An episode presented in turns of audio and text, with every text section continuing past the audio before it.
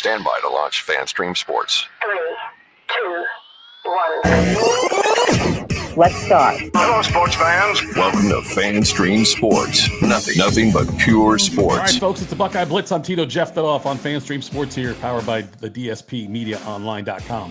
Thanks so much for tuning in. Got a lot to get to today. Um, unfortunately, not a lot of it's all this positive news, but we'll start talking about the men's and women's basketball teams. Um, the men's basketball team has now lost six of its last seven games. It lost five in a row, and uh, all by you know fairly close games.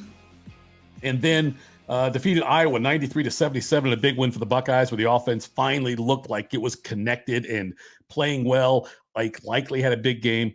Um, I'm sorry, Isaac Likekele, Ice Likekele had a big game, and uh, also uh, you know Brice Sensabaugh another big game for Ohio State, the freshman sensation. So looked really good in that game. Then they go out and play on the road to, against Illinois, and just looked completely uninspired, listless in a in a huge loss to Illinois. Lost by nine because they made a, a, a shot at the buzzer, but it was a blowout uh, for the most part in that game. And the Buckeyes never really never felt like they were in the game. Even when they started to make rallies when they were down one point to like 17, I think, or 19 points, and rallied back and got into single digits. And then it just it, it, they couldn't get a stop on defense when they needed to.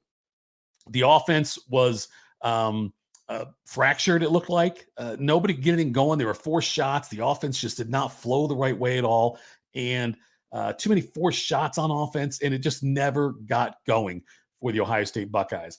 Uh, Zed Key is still um, dealing with injuries. His shoulder still bothering him. His knee is still bothering him. He does not look healthy out there.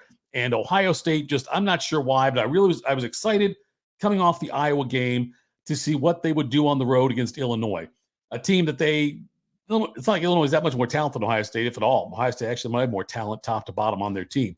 It's just they're not playing with any kind of um, sense of urgency, with any flow on offense, and that's what's hard to watch. So today, as we sit, and this is a team that I said I thought would make it to the second weekend of the NCAA tournament, and right now today they're on the bubble of making the tournament.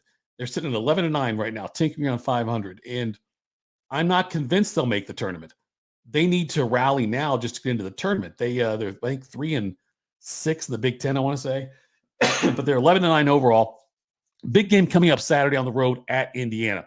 Indiana is um, not a great team this year. They were they're not doing as well as they should have, much like Ohio State. They're underperforming. Uh, but always playing Indiana is going to be tough. Any Big Ten game is tough. Any Big Ten road game, very tough.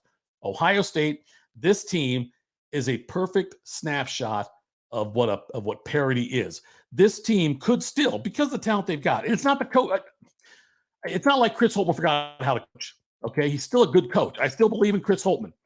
It's something's not right with this team. They need more leadership. Maybe it is from Justice Sueing and Zed Key. I need Zed Key to be healthy and need to find a way to get back on track offensively and playing with again some kind of like desire. It looks like it just the, the Illinois game looked like they want to be there. So Saturday is a big game for Ohio State on the road against the Hoosiers. Like I said, this is a team that could win two games in the NCAA tournament. This is a team that also could go to the NIT and lose in the first round. That's where this team is at right now. And as it's, as um, hopeful I was as as I was after the 93 to 77 win over Iowa, I was equally despondent after the very bad loss at Illinois. So Saturday is a big game for the Ohio State uh, basketball team and Chris Holtmann on the road at Indiana. They've got to start getting some wins. It's getting late in the season right now. We're you know almost to February, and not a lot of opportunities left for Ohio State um, to get uh, the record pumped up to where it deserves to be in the big dance. On the women's side, the Ohio State women undefeated. Uh, no more. They lost to Iowa, and um, they had a home game. Number two, Ohio State at the time. Uh, number 10, Iowa. Iowa comes with Caitlin Clark, and Caitlin Clark was phenomenal. Triple double at 15 assists in the game, was making some NBA length threes in that game. Um, looked really good. Uh, Ohio State, it was a sellout crowd at home. Game was on ESPN2, so big moments for the Buckeyes. And they just, Ohio State, um, they seemed to fall in love with the three pointer and shot way too many of them. Could not, again, also get into a flow offensively. It seemed like had a hard time inside on defense dealing with Iowa. And um, Ohio State, look, at some point, they were going to lose a game. I did not expect them, especially with the, how tough the Big Ten is, to go into the NCAA tournament undefeated. That was not going to happen. I knew they'd lose at some point. I didn't think it'd be this game at home with that crowd, that environment, and a nationally televised game. But Caitlin Clark, I'm telling you, she is an awesome, awesome player. First time I've watched a game of hers from start to finish, and I see what all the hype's about with her. She scores from everywhere on the floor. She sees the floor incredibly well, and uh, just a really smart ball player. So um, right now, ESPN's bracketologist still has Ohio State as a number one seed, uh, and so they still have a very good shot at holding on to that. They do have a big game at Indiana tonight, Thursday night. They still no word on Jacy Sheldon when she comes back. We know Madison Greene's out for the season. No word yet on Jacy Sheldon when she will return. Hopefully, it'd be nice she played tonight against Indiana. Don't have any word on that. But for Ohio State to be a Final Four team, which I think they can be, they've got to have Jacy Sheldon back and healthy. They miss her out there on the floor. They miss her leadership. Really could have used her against Iowa. And um, Buckeye team still very, very talented. I just um, it's a tough one against Indiana. I they're gonna have a hard time winning without Jacy Sheldon, but um, they can get the win still. All right, switching gears now. Mel Kiper, the NFL draft guru, came out with his first mock draft of the season, and he's got three Ohio State Buckeyes going in round one, which is where most mock drafts um, have fallen, with three Buckeyes going in the first round. Uh, Kiper's got Stroud going number two overall as the first quarterback taken to the Houston Texans.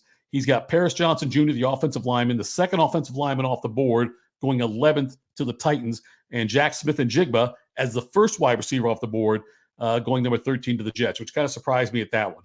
Um, we'll go for the top. CJ Stroud, yes, I do believe he's the best quarterback in the draft. I do think he should be the first quarterback taken. I've seen another mock draft where they had the Raiders jumping up to number one, making a trade with the Bears, and taking Stroud. Would love to see Stroud either in uh, with the Raiders or the Texans, depending on who the head coach is going to be there. But um, I do think Stroud deserves to be the first quarterback taken. Not sure he will be. Paris Johnson could be the first offensive lineman taken. Peter Skoronski, uh, Northwestern's an offensive guard, whereas Johnson's a tackle. Um, I guess it depends on what the team needs or, or desires, but uh, Johnson's the most talented offensive tackle, offensive uh, lineman in the draft, in my opinion.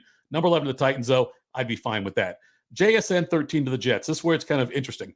Um, first of all, it'd be a great situation. Go to the Jets. Imagine have JSN and Garrett Wilson on the same team. How attractive that would be for a, a quarterback to go to uh, that team, especially now that Nathaniel Hackett, who used to be Green Bay's offensive coordinator, went to the Broncos to be the head coach, got fired this year in the first year, and now just got hired by the Jets as the offensive coordinator. Aaron Rodgers might be on the move. Could he go to the Jets and throw to Garrett Wilson and to um, Jaxon Smith-Njigba potentially? Depends on what happens if they get a trade done, but that'd be interesting to see that happen as well. JSN though is going to have to have a um, a really good combine in order to be the number one receiver off the board. I think he's the most talented receiver. If you and eh, you know, I've, I've talked to my friend DeVier Posey about this also, but if DeVier always says, just don't worry about the combine, look at the tape. Just look at my tape. Look at the tape of JSN. Look at what JSN did um, in 2021 look at his game in the Rose Bowl against Utah, what he did with the 15 catches for 347 yards. Oh my God.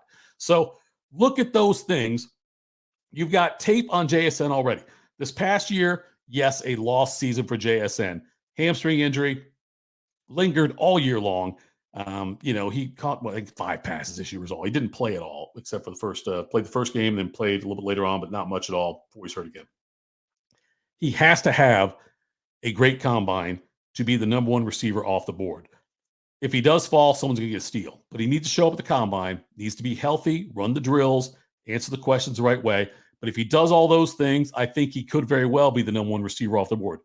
There's a lot of question marks about the guys after him as far as, um, you know, were they scheme receivers? That way they're successful. Uh, do they what do they have enough tape? Were they good enough in multiple years to warrant being taken highly? So that's a big part of it there. So um, JSN's combine's got to be good. He's got to be healthy, got to be able to do the drills and show people that this hamstring thing is done and behind him. If he doesn't, if he has a setback, that's gonna that's gonna push him down in the draft. I still think he's a first round pick. I still think he's a top half first round pick. Not sure about 13 to the Jets, but if he does well enough at the combine, I could see somebody jumping up there and taking him there. All right, that's it for today's Buckeye Blitz. Thanks so much for tuning in again. I'm Tito Jeff That Follow me on Twitter at That Happens. Lots more Buckeye stuff to talk about. Uh, like I say, the Ohio State women play Indiana on, uh, on Thursday night. The Ohio State men play at Indiana on Saturday. So lots of things to talk about with those things going on. We'll see what happens um, with uh, uh, if any more draft news that comes out as far as with the Buckeyes and football, and see if um, any more mock drafts happen, and also more recruiting news coming up next. But follow me right here. Um, it's been the Buckeye Blitz on FanStream Sports, powered by DSPMediaOnline.com.